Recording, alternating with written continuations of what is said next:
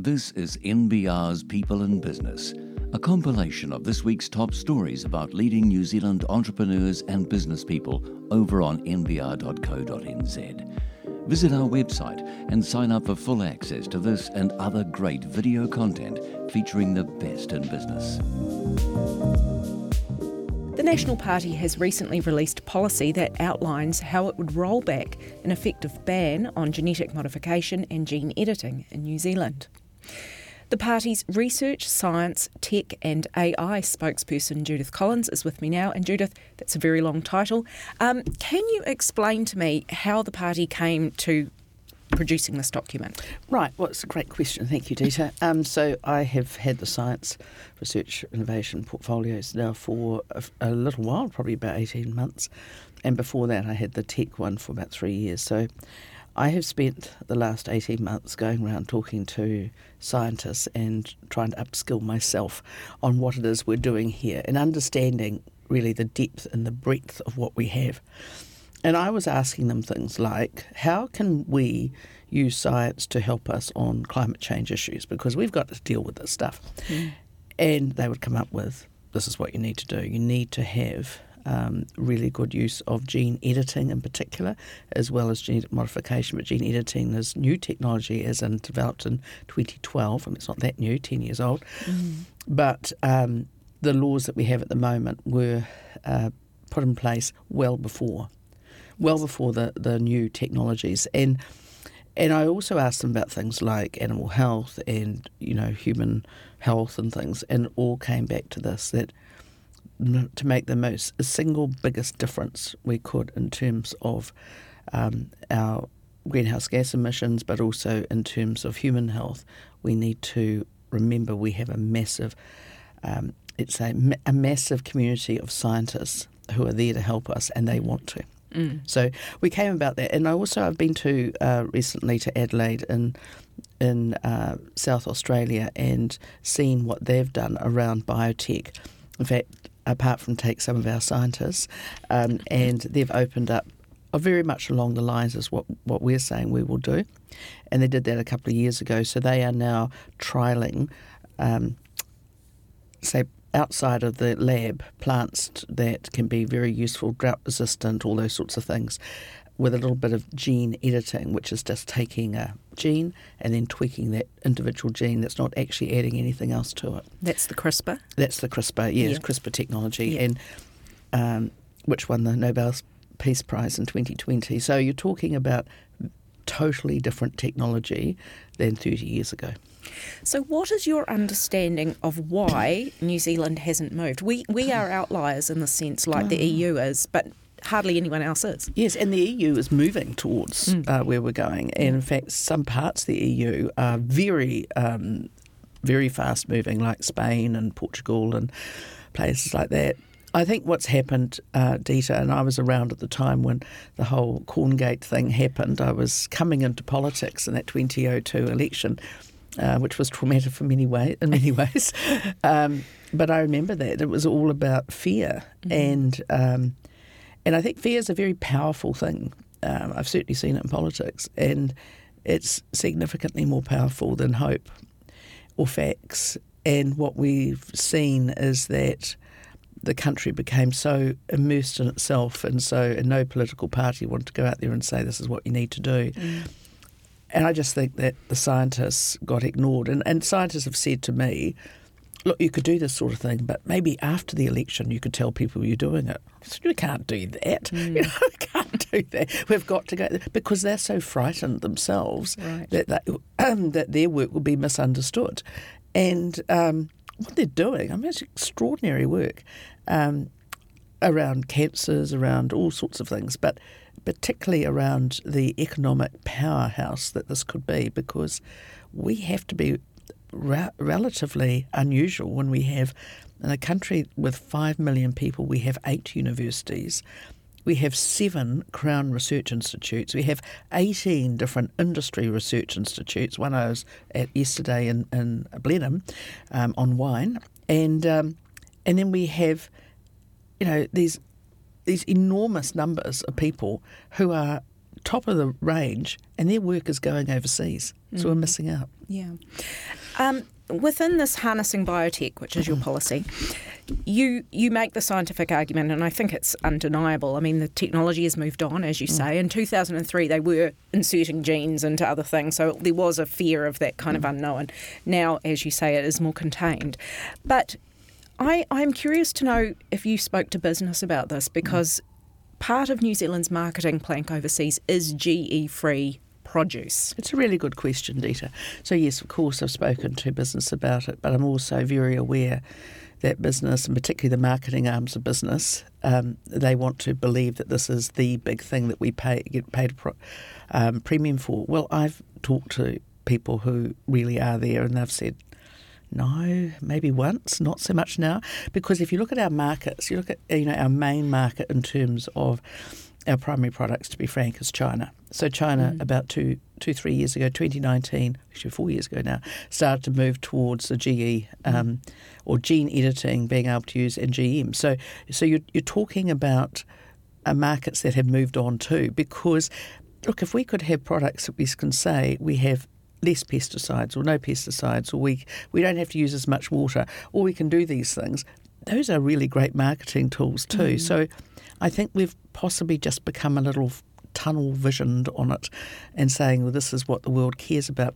We go to the States, we eat GM food, we, we bring in you know, soy milk, um, and I use milk obviously in quote marks, um, soy milk, and, and we we think, oh, you know, we're all GE free. Well, if it's coming out of the States, it's most likely, almost certainly, GE'd. And you're talking about technology that has moved on so significantly that I think our marketing needs to get up to date with it, which is there are so many more possibilities. And if we look at the way the EU is moving, mm. and certainly the UK has certainly gone right into um, much more into the gene uh, editing and, and technology, we're just going to be left behind um, talking about how good our product is when actually we're missing out. Uh, I'm just going to give you an example. Um, say with you know apples. Mm. So we have great apple crops in Hawke's Bay until obviously the cyclone. So your normal apple tree, people who are in the industry tell me, takes about seven years, five to seven years to be able to, to put in the ground and to be producing enough fruit to make it worthwhile. There's work going on to mean that that can be done within a year, like less than a year. Mm. What a recovery story that is. If you think about that the opportunities economically are huge, but also to actually keep that market going because the moment our product overseas is not on the supermarket shelves, someone else is going to put their product in there. And if you look at our main competitors, you know, Canada, the US, um, Argentina, Australia, uh, Brazil, they're right in there using gene editing and genetic modification to help them to compete against us. We need to be really smart. And the other thing is, it's not compulsory. Nobody needs to use it if they don't want to. We have got also, though, a flourishing organics yeah. um, sector.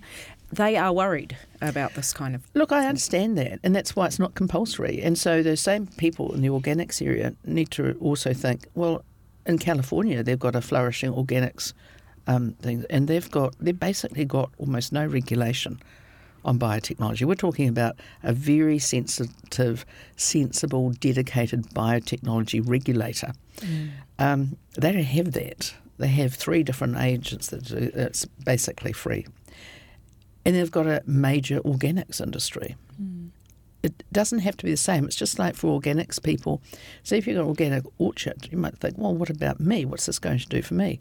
Well, nothing any more than what being next door to another orchard that's not organics does for you. Um, it's like it's not compulsory. And in fact, I would have thought it gives the organics people a premium again that they want to have. I guess um, the, the, issue is bringing bringing the public along in a sense, because as you say, there is a lot of lingering fear from those many years ago. The one of the big sort of pushes for this technology, I think, is the environmental argument. Can National make that argument, given that they sort of have a tr- mixed track record in accepting climate change mitigation and that kind of thing? Well, we're not going to accept, um, Dita, you know, mitigation meaning you kill all the cows, which then you then kill all your, pro- your products you sell. Um, we're not going to do that. But I think we are the only party that's had a commitment to not just rushing off and saying we're going to end an industry or anything like that. So I think so. And and what I've found interesting is the ACT Party came out straight away when we announced this and said yes, they agreed. Um, the Green Party said words to the effect that they want to have a conversation about it, they're interested in it, um, they're actually keen to look at it. Well, that's great. Um, and the Labour Party has eventually, after several days of of um, I just presume fighting between themselves, particularly between David Parker and Ayesha Verrall, who I'm sure does support this, um, have said yes, well, well, they're doing something, they'll, they'll look at doing something. Their own scientists, their own Prime Minister's Chief Science Advisor, Dr. Gerrard, has been very clear you've got to do this. Right, yeah. That's their problem, is all the experts have actually told them this is the only way forward because we have very old, out of date legislation. And one of the examples that Dr. Gerrard, the Prime Minister's own Chief Science Advisor, gave, and I'm going to have to paraphrase her because I haven't got it in writing in front of me, was that it's a bit like um, banning electric vehicles because this, they can't meet the same standards and requirements of the um, combustion engine from 30 years ago or 20 years ago. Yeah. And she's right. Yeah. Um, it's understanding the CRISPR program completely changed everything. Judith Collins, thank you very much. Thank you. Kiwi company Hydroxsys is a clean tech company that could help clean up New Zealand's waterways with its novel technology. And joining me now is Chief Executive Chris MacBeth. Welcome, Chris. Good morning. Pleased to be here. So, Hydroxsys has a vision for a world of clean water. What problem are you solving it and how are you solving it?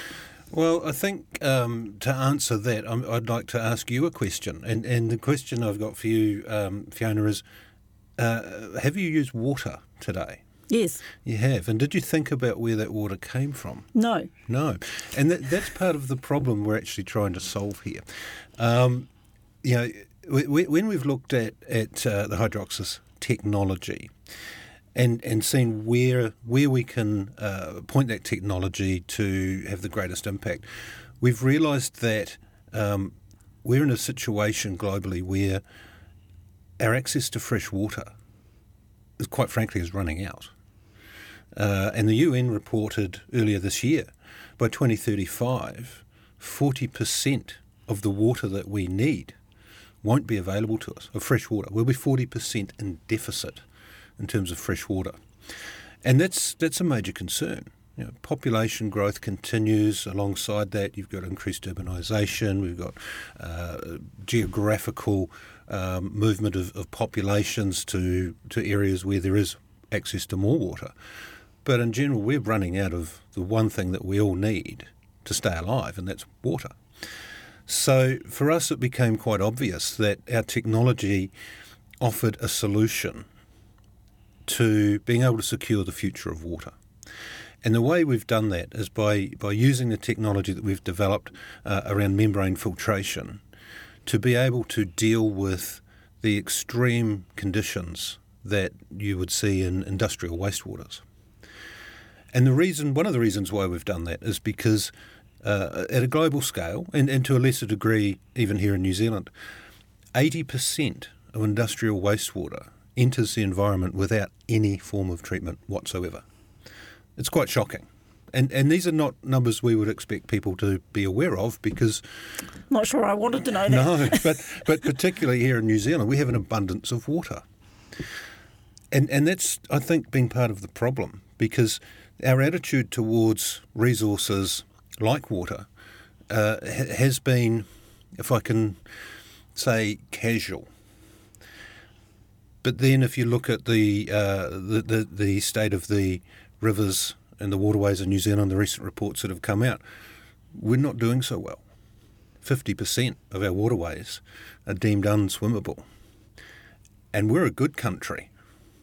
So, you know, when we've looked at this problem and looked at how we can contribute to helping solve that, it became very obvious to us that, that the Hydroxsys solution, which, which is an ultrafiltration membrane, um, offers a new approach, a, a novel approach to thinking about how we manage wastewater and how we extract resources out of that waste. And in particular, the way our membrane uh, has been designed is quite disruptive because traditional membranes simply cannot withstand or tolerate the, the variability in the conditions that are experienced in a wastewater system. And, and we're talking about highly acidic waste, uh, caustics, uh, so the pH all scale, the all the nasty stuff. Mm. Chlorine that's used to sanitise plants. It may be full of fat. It may be full of proteins. It may be may have blood albumin. It could have fish waste. It could you know be bacterial waste from bioreactors and in wineries. Um, all of which don't satisfy the problem of being able to enable the, the reuse of, of water as a key resource. Whereas our membrane is different and it, it's designed in a way that it allows it to operate across those that spectrum of conditions. Uh, it is highly pH tolerant. Uh, you can expose it to chlorine. You can expose it to the conditions that traditional membranes simply throw their hands in the air and give up and die because they're not designed to for that purpose. Who came, who came up with the idea in the first place? Where did, where did the you know membrane technology come from? We, we had a small group of founders who back in 2012, 2013 sat down and and realised that we needed to think differently about uh, membrane technology, that there were opportunities that existed out there to to create something different.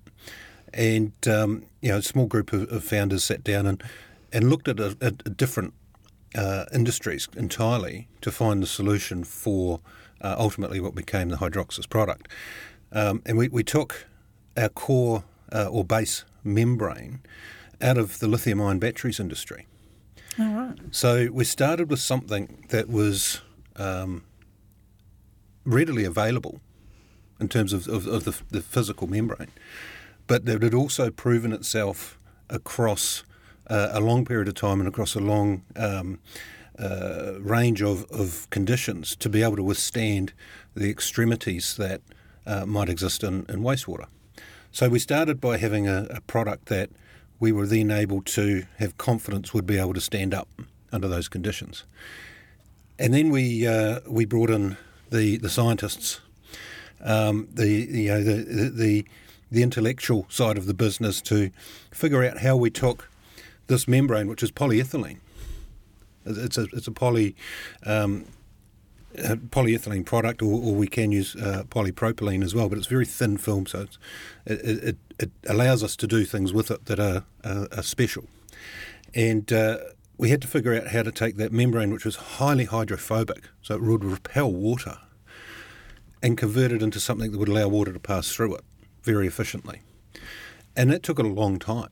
And a lot of failures, but also a lot of resilience and a lot of determination, and ultimately uh, a, a bit of a eureka moment where we were able to determine how we could could convert that hydrophobic film into something that was very very hydrophilic, and we've done that using a combination of um, what we call green chemistry, uh, advanced polymers that are non harmful to the environment themselves, but that when combined with our membrane and um, you know, with a little bit of magic that we apply in the in the application process, uh, allows that polyethylene to become very, very hydrophilic. So hydrophilic, in fact, that it will actually uh, what we call wet out. Uh, water will actually pass through the membrane at atmospheric pressure. And, are, and there, are there particular industries you're targeting then? Yes, absolutely. So um, you can imagine the scale of, of global wastewater, industrial wastewater, is massive, right? It's, it's a half a trillion dollar market. Um, for us to be able to stay focused on what we're doing, we've looked at the New Zealand market and said where are the, the biggest opportunities for us to create impact. And we've identified food and beverage manufacturing uh, as a key uh, component in the New so Zealand sense. So rather than the dairy industry, or is well, dairy's part, part of, that. It Dairy, is yeah, part dairy's of part of that. So, so food and beverage itself is, is quite broad. You've got a number of different types of industries in there, and and we're we're looking across that. But in particular, we are looking at dairy, and we are looking at wineries, and we have some activity in, in the fisheries industries as well. And we've done uh, several, uh, north of 30 different types of field trials across a range of industries. And I'm, I'm talking about stock effluent, uh, fish waste, dairy. Uh, we've even done tanneries. And in all but one situation, and I'll come back to the one, all but one, we've shown the ability of our membrane to deliver um, exceptional results.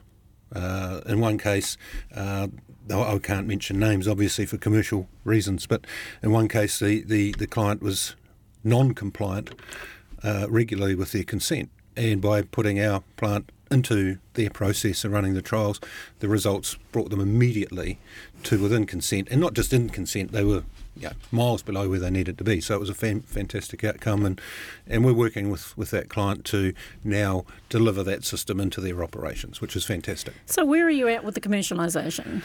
We are a late stage startup and we are in early phase commercialisation. So we have a commercial unit operating uh, here in South Auckland. Again, um, for commercial reasons, uh, uh, can't discuss too much about the client, but um, we are working across, as I said, we've done 30 plus trials. We've got um, six or seven different uh, clients that we are working with in various stages to uh, deploy the system into their operations, and that, that includes dairy, wine, um, some transport hubs. Uh, I mentioned stock effluent. So you're just starting to make revenue? We're, we're just starting to make revenue. we're, we're expecting this year will be our first um, uh, significant year in terms of revenue growth, but uh, we're also looking out into the future and looking at where the opportunities are, whether they be here in New Zealand, uh, in Australia, or, or wider. Because um, this obviously has export potential, doesn't it? It has global application, mm. and and while we are deliberately staying very focused around. Uh, a narrow set of verticals because you know we have to be conscious around our scale and our scalability. Um, the the opportunity to extend and expand that is uh, exceptional. And uh, to give you an example of that, we just recently partnered with New Zealand Product Accelerator and University of Auckland uh, on specific projects around technology extension. One of the projects that we're working with there, and we have have uh, reasonably high confidence in. It's early, right? Still a lot of work to be done, but it's um, it's around actually focusing on nitrogen removal for dairy farms uh, using our membrane, which we've shown in our lab to be able to reduce nitrogen in wastewater by uh, north of sort of 85%. We want to get that to a higher uh, performance standard and then be able to look at dairy farming uh, and, and removing and controlling nitrogen as a resource on the farm rather than letting it be uh, just sort of put out through the irrigation system and, and, and, it leaching into waterways and causing downstream impacts. So that, that's an example of how we're looking at the future of the technology as well as what we're doing today around commercialising.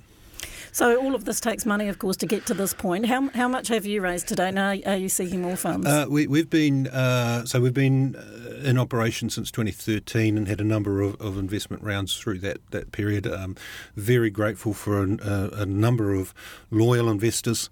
Um, I think our, our most recent uh, investor count is, is uh, 48 on our cap table. So we've got a, a broad spectrum of investors and and um, we're, we're, really happy with the support we've been given. We've just recently closed our biggest round ever. Uh, so at the end of March, we we went uh, we closed a, a, convertible notes offer, which raised uh, just over three point two million dollars, and that gives us the ability to really push forward now and start accelerating the commercialisation space um, in anticipation of um, you know, looking looking into next year, next calendar year, potentially looking at the market for a Series A raise or uh, or a further funding opportunity at that point. And so the Series A would give you um, expansion capital to go offshore? Absolutely, yeah. The Series A would be pointed at internationalisation. We need to make sure we're getting robust use case here in New Zealand and potentially in Australia first. Uh, that gives us the credibility and the relevancy around uh, the technology to be able to take it off offshore into the bigger markets such as uh, the US, um, Europe, uh, Asia. So, just finally, Chris, what's been um, the biggest hurdle for commercialising this technology? To be um, to be perfectly frank, we are disruptive, and there's a lot of um, hesitancy. Uh, people in industry in New Zealand have a certain way of thinking about technology, in particular ultrafiltration, which has been around for a long time. You know, ultrafilters have been used industrially for over 40 years. And and they have certain limitations as we've we've uh, we've talked about, and it's hard for people to accept that what we're saying is now different to what they've learnt. So we have to go through a process of, of providing confidence and assurance and managing a perceived risk uh, for our clients that um, you know, is real in their eyes. You know, the, the, that cynicism of it sounds too good to be true. If I had a dollar for every time heard that, I'd probably be uh, would probably be having this interview over on Waiheke on the beach. But um, the the reality is, we have to take the customers on that journey with us, and and that's why we've taken the approach of being able to go out there in the field and demonstrate in their environment, uh, in their systems, what we can do. And then we sit down with those customers because they're all different. It doesn't matter if you're a dairy factory next to another dairy factory. Chances are your problem's different. So we have to step back and look at that and say, what is the underlying problem this client has versus the one next door? and make sure we're delivering a solution that meets those requirements. So we take a, a, a lot of time um, to understand that problem, work with the client, find the right solution, make sure it's going to work, and then we make sure economically it works for them as well. So whether it be a capital project, might be a, you know, a couple of million dollars investment, so it's not insignificant. But um, if if there's a, a sense of risk around that, then we look at alternatives to capital where perhaps it's a, a lease option or a subscription model or some other way of financing the asset to give the client time to build confidence and then perhaps after a period of time they have the option or opportunity to, to purchase it outright. All right, well, thanks for your time, Chris MacBeth. No problem. Thank you.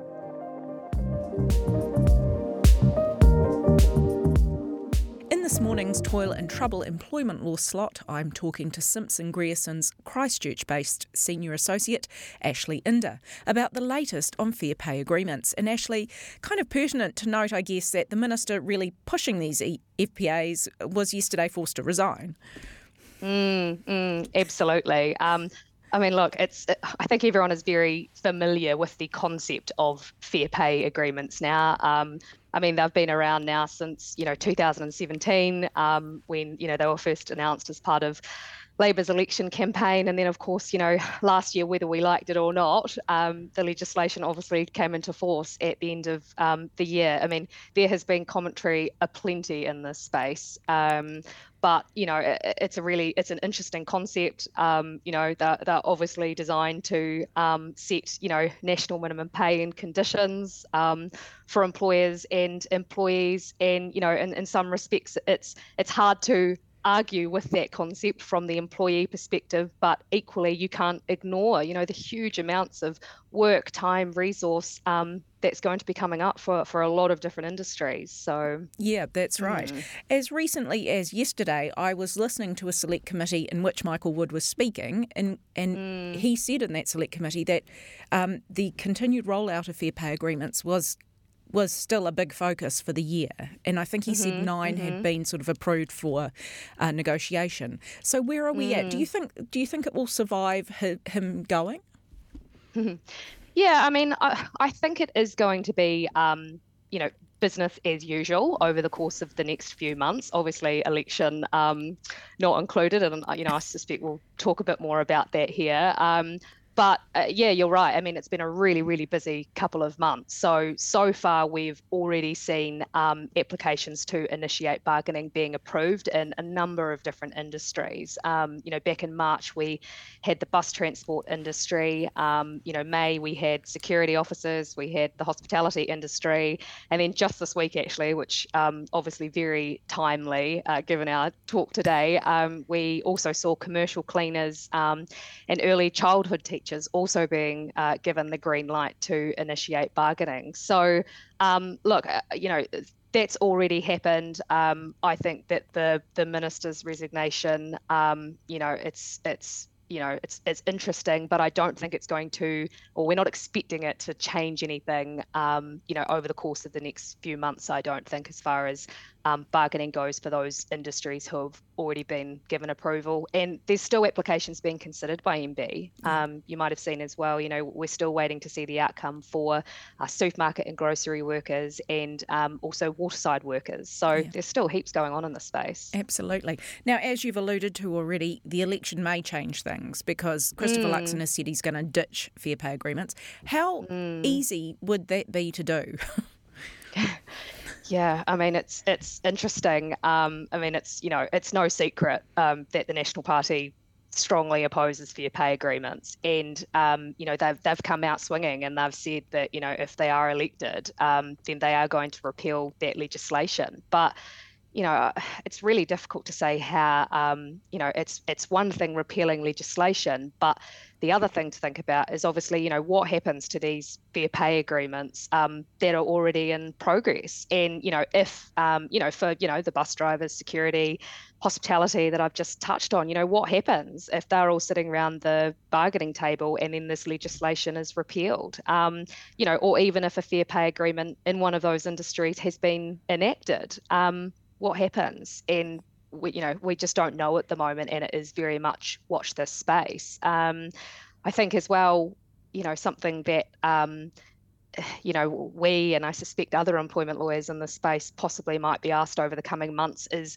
also you know um, uh, is there a way, uh, if you are an employer who perhaps isn't fully on board with the fair pay agreement concept, you know, is there a way that we can avoid engaging, um, you know, in that process, you know, in the hope um, that there might be some kind of post-election, uh, post-election repeal? Um, and you know that that brings up all sorts of problematic things in, in the good faith bargaining space and um, yeah so it, it is watch this space at the moment um, it, yeah we're not sure what's going to happen just in terms of your knowledge of the employment courts uh, so mm. far. I mean, it looks as though, for example, the bus drivers may just squeak in before the election in terms of finalising mm. because there's a lot of will in that sector to get to a to an agreement.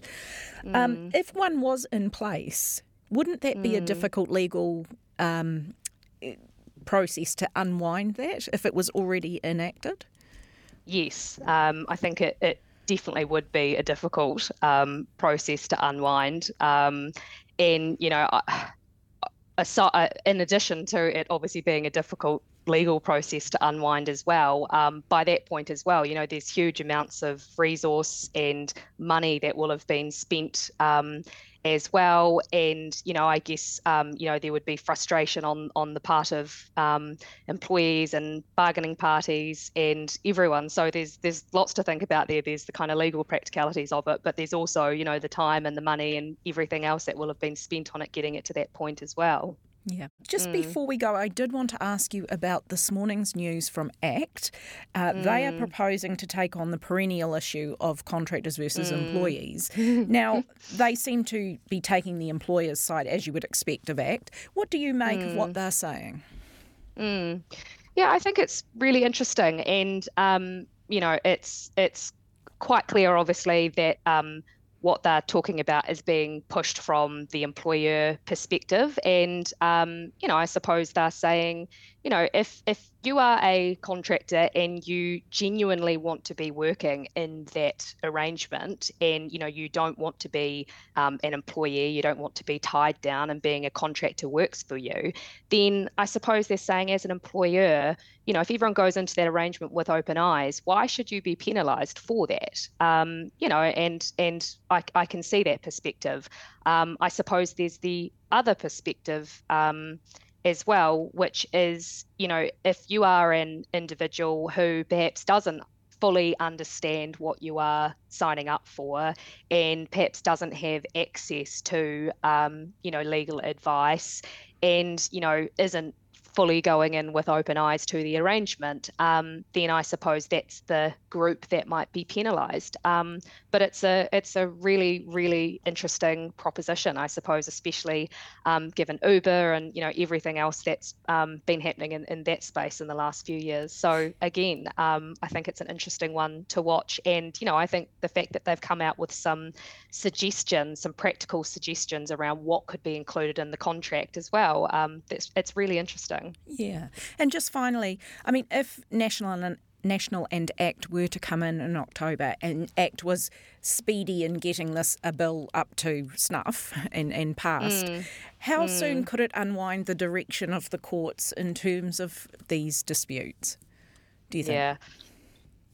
I mean, I think it would take. Um, I think I think it could that could definitely take some time. Um, again, I think you know people would be having to go and get advice. You know, lawyers again would probably be figuring out things a little on the fly and quickly having to read into new legislation and you know working it out but you know there's also still delays um, that are happening in, in the employment courts as well so i mean it's hard to put a, a time limit on it but i would I would certainly expect um, the phone to be running hot for employment lawyers, you know, immediately.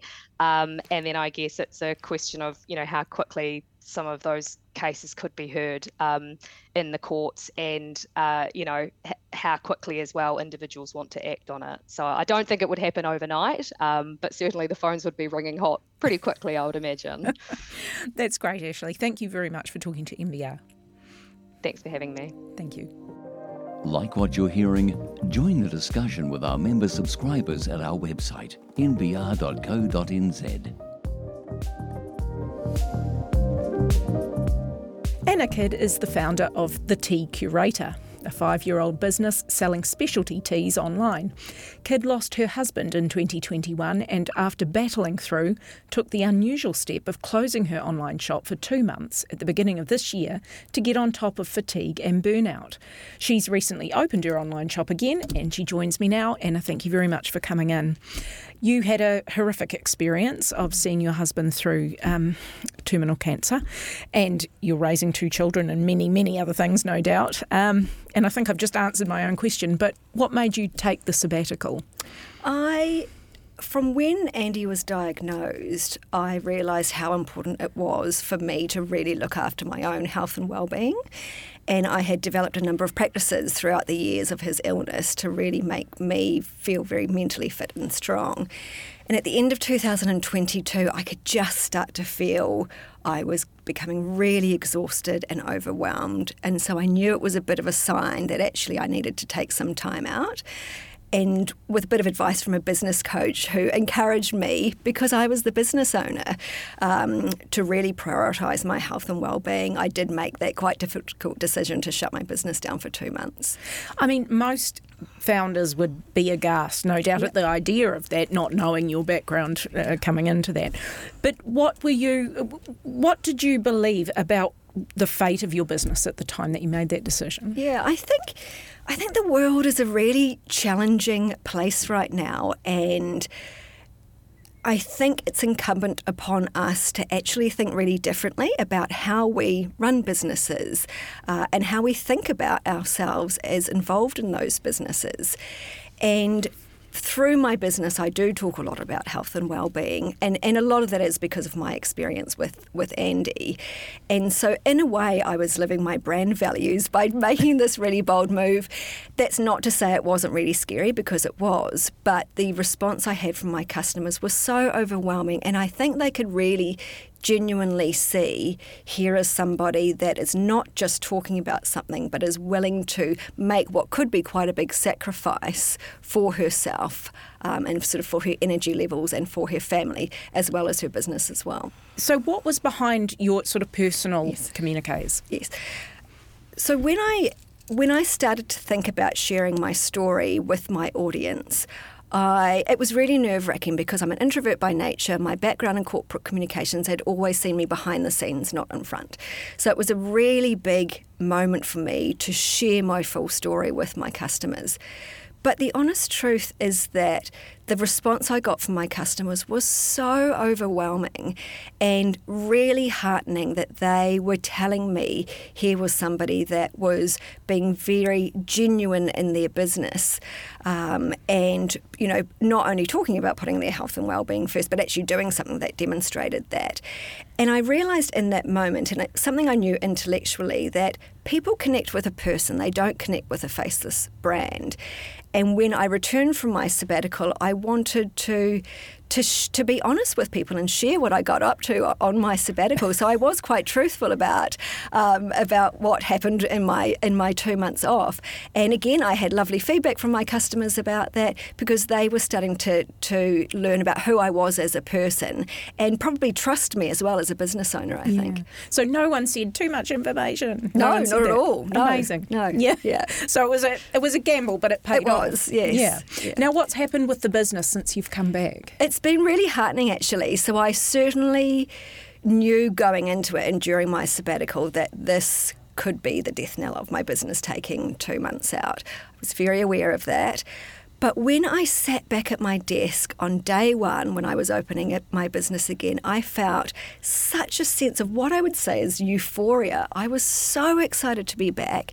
And I think the distance from my business gave me a different insight into how lucky I was to have created a business that um, not only supports my own health and well-being, but that enc- gently encourages others to do the same.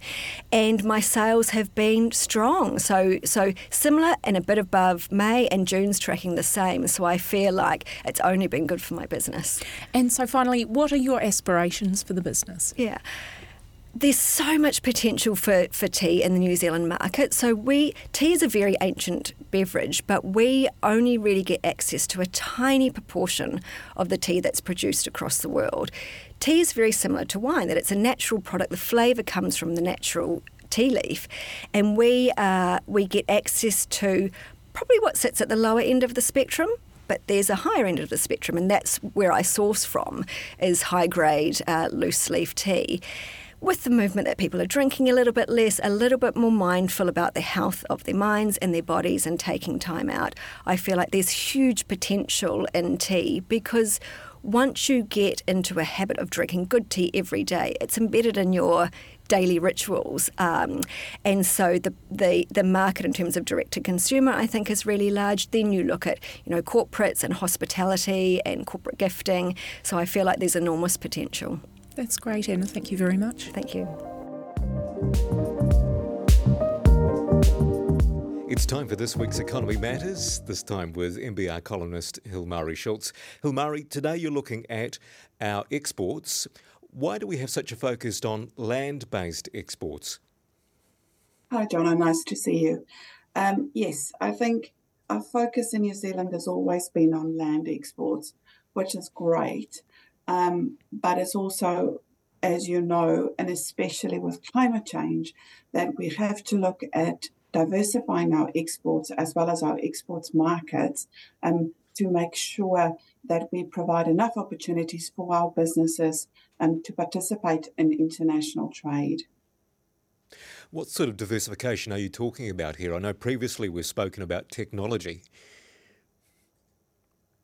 Um, I think it's diversification in terms of providing new opportunities for a lot of our um, tech industries. Um, also, diversification in terms of still land based, but looking at um, technology research and science uh, from our land based products. I think we have such a great comparative advantage in growing grass um, that we should be able to export some of these technologies to the rest of the world. What are some of the barriers to getting those other areas in the spotlight? I think some of the barriers is we are a small trading nation. Uh, the majority of our companies are SMEs. So when we go into a free trade agreement, you know, with a country like China, um, just the sheer volume of what they want, uh, we cannot supply. Um, so we will have to focus on creating um, specific niche markets um, for our exporters.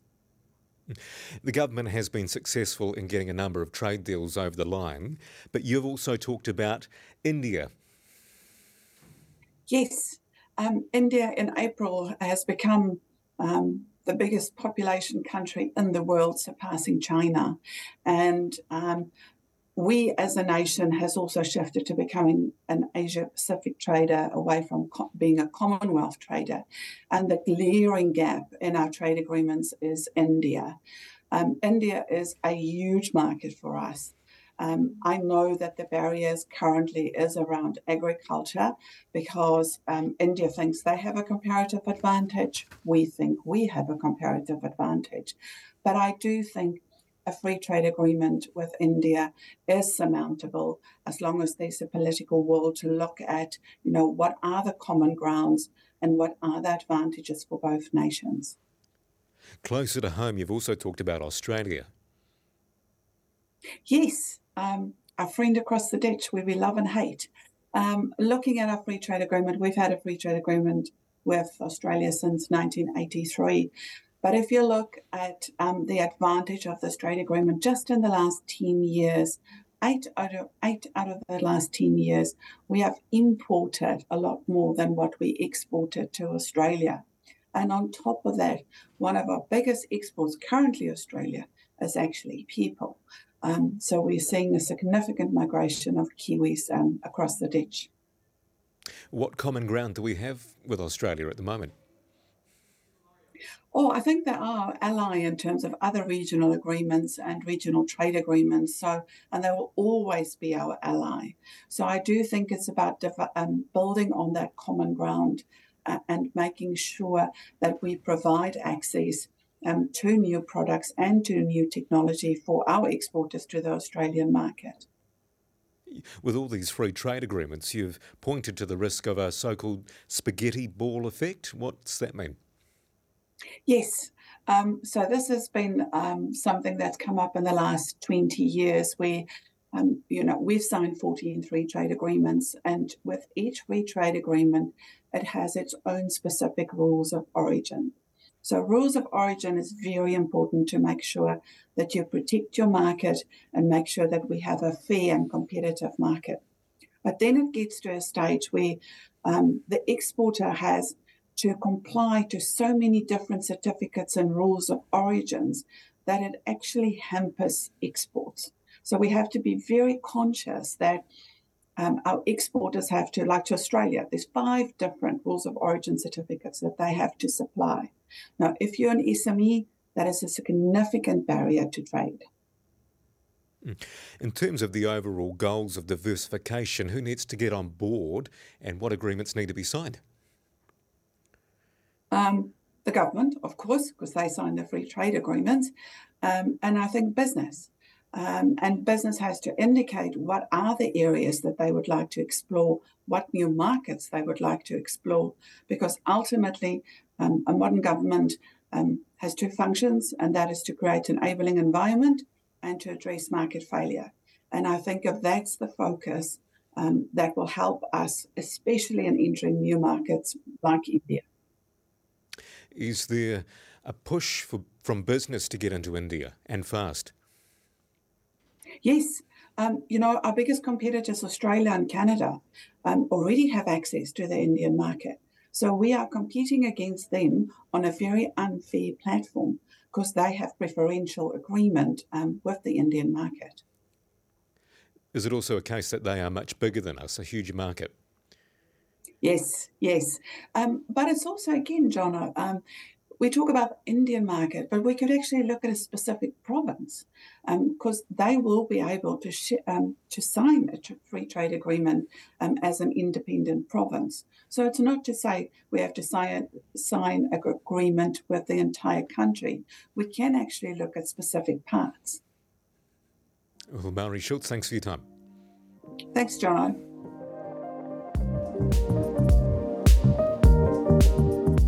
Hillfarrance Venture Capital has lured an American down under to help with its mission to identify and grow early stage Kiwi companies.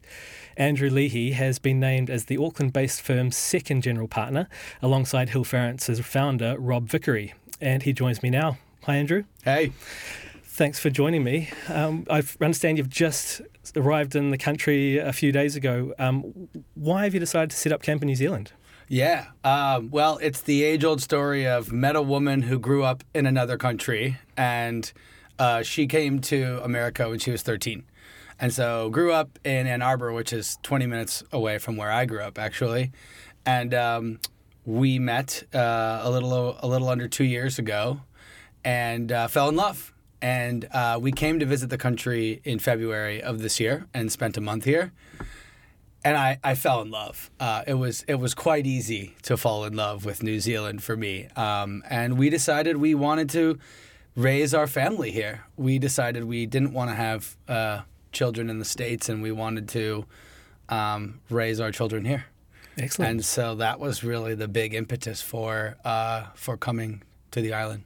So, I mean, you've mentioned that you want to be you, you want to be in listen mode and, and learn, do all this learning, but uh, what do you feel like you bring, like your skill set Sure. and, and your connections, I suppose, bring to the landscape here? Absolutely. I mean, look, I've been doing business in the States for 20 years. Um, I've got a lot of really great connections at startups and technology companies and, and even just regular corporations, right? I've, I've, got a, I've got quite the network in the US that I've built. And so, what's really fun for me is that I understand how Americans do sales and marketing.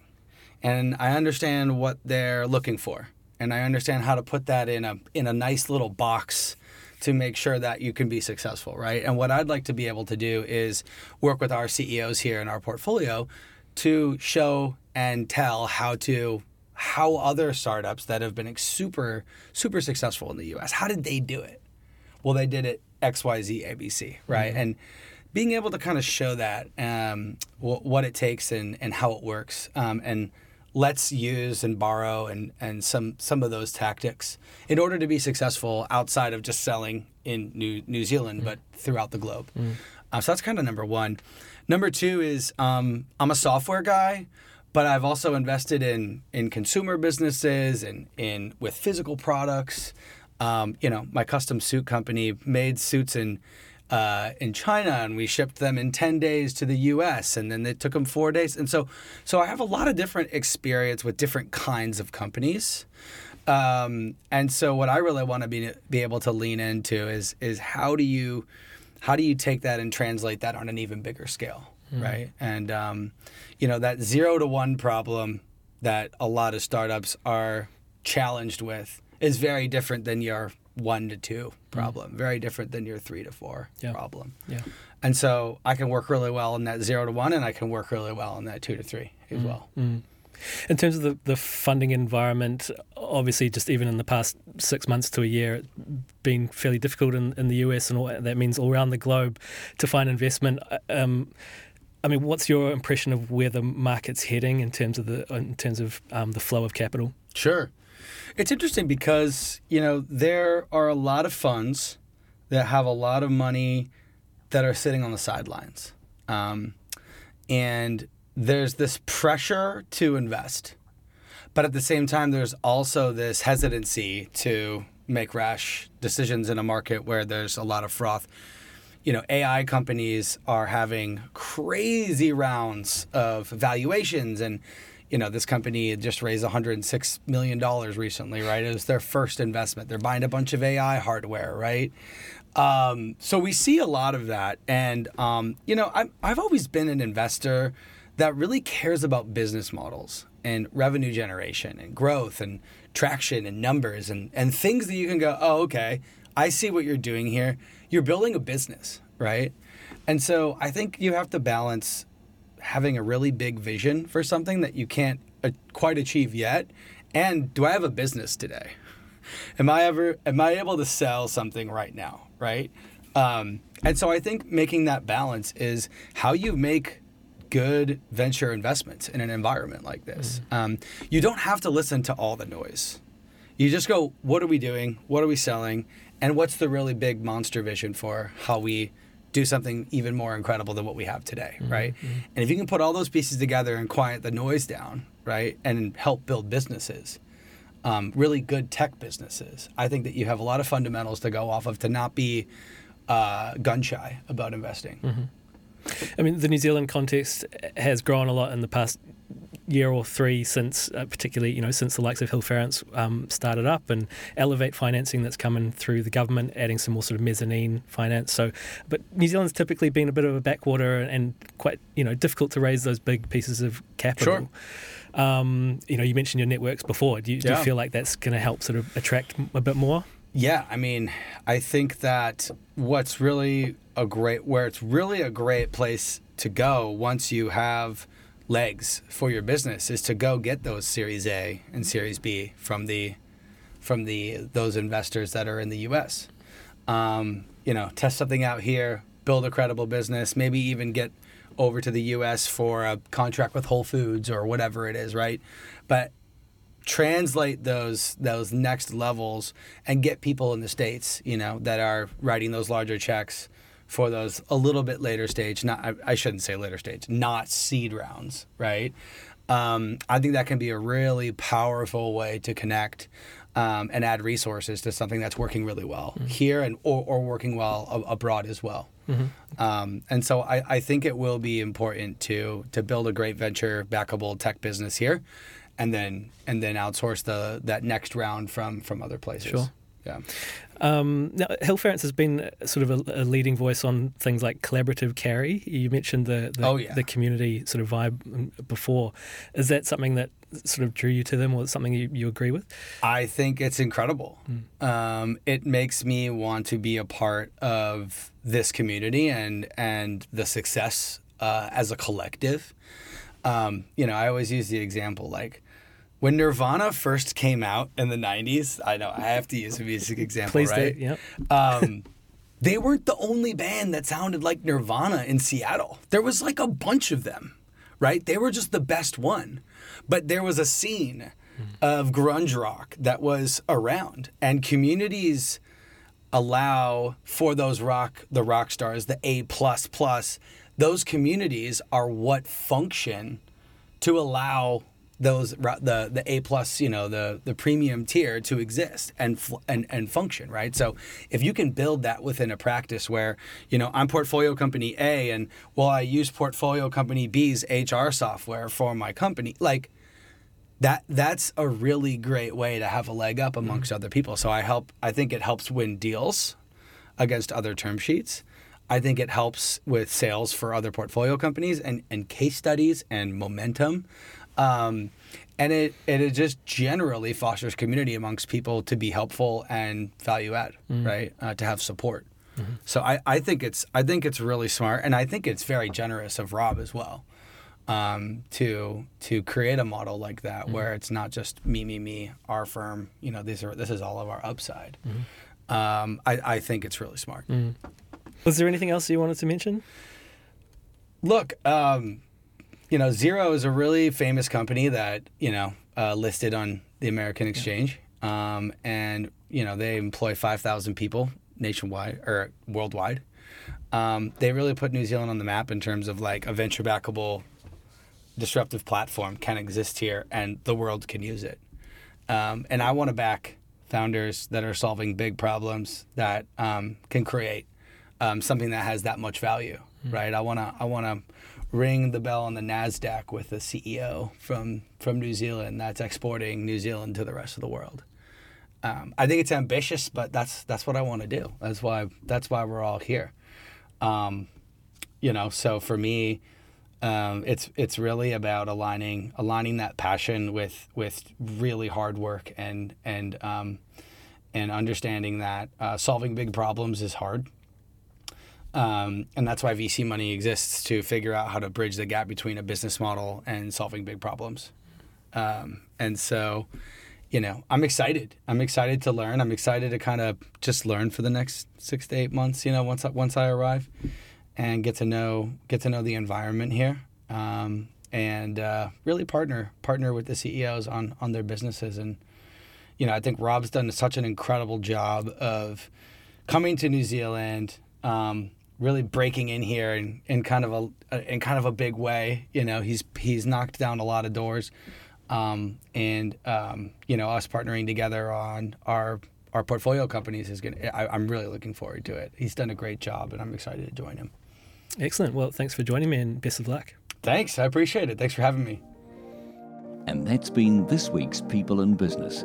Thanks for listening. If you're hungry for more and want to join the discussion head over to nbr.co.nz.